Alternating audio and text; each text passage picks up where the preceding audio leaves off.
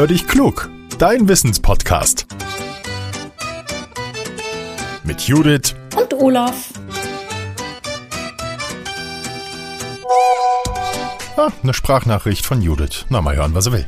Hallo Olaf, wir kriegen ja immer mehr Hörerpost. Ich bin total glücklich darüber. Heute von einem kleinen Mädchen, von der Maja. Komm, wir hören mal rein. Ich bin Maja. Ich komme aus Leichling. Ich bin sechs Jahre alt. Ich habe eine Frage an euch. Äh, wieso heißt denn Muttermal denn Muttermal?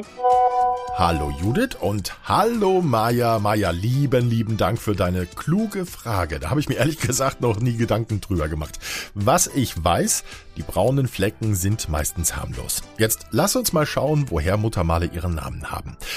Zunächst mal, es gibt ganz unterschiedliche Flecken auf der Haut. Die können einzeln auftreten oder in Gruppen. Manche Kinder zum Beispiel haben Sommersprossen im Gesicht. Ältere Menschen haben Altersflecken und die meisten haben eben auch Muttermale. Viele Menschen nutzen auch das Wort Leberfleck dafür. Verantwortlich für diese braunen Flecken ist übrigens der Farbstoff Melanin. Wird in den Zellen an einer Stelle des Körpers zu viel davon produziert, dann entstehen Muttermale, Sommersprossen und Co. Das Sonnenlicht hat Einfluss darauf, wie viel Melanin produziert wird.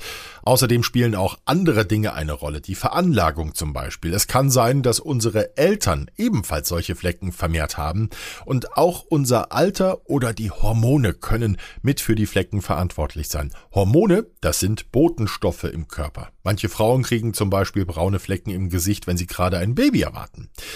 Üblicherweise, ich habe schon gesagt, sind solche Flecken auf unserer Haut harmlos. Manchmal kann es aber auch sein, dass eine Krankheit dahinter steckt. Deshalb ist es gut, diese Flecken zu beobachten. Dass solche Flecken insbesondere auch von unseren Eltern kommen können, das zeigt sich bei manchen Kindern. Die haben nämlich die Muttermale genau an derselben Stelle wie die Mama oder der Papa und die sehen ganz oft sogar gleich aus. Fachleute wissen, dass Menschen im Schnitt 25 bis 30 Muttermale am Körper haben. Es gibt aber auch Menschen, die haben mehr, das bin ich zum Beispiel, und es gibt welche, die haben weniger. Aber deine Frage, woher kommt er jetzt der Name? Schließlich könnten Muttermale ja auch Vatermale heißen, oder? Der Begriff Muttermal, der ist schon mehrere Jahrhunderte alt. Früher haben die Menschen zu einem Zeichen auch Mal gesagt.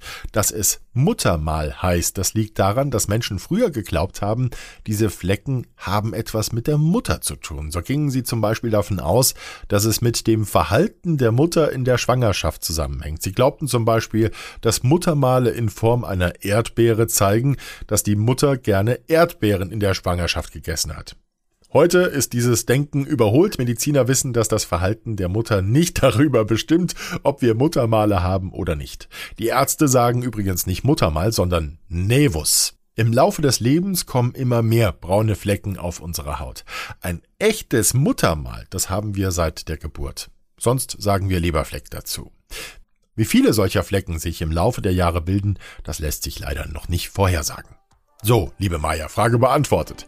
Wenn ihr anderen auch mal eine Frage an uns habt, dann immer her damit. Wir freuen uns sehr über Hörerpost, gerne mit einer Sprachnachricht und bitte gebt uns auch eine gute Bewertung auf Spotify oder iTunes, wenn ihr unseren Podcast mögt. Keine Frage, empfehlt unseren Podcast natürlich gerne auch weiter. Dann kommen noch mehr Hörer dazu und das ist prima für uns, da freuen wir uns. Jetzt sage ich Tschüss, bis zum nächsten Mal, euer Olaf.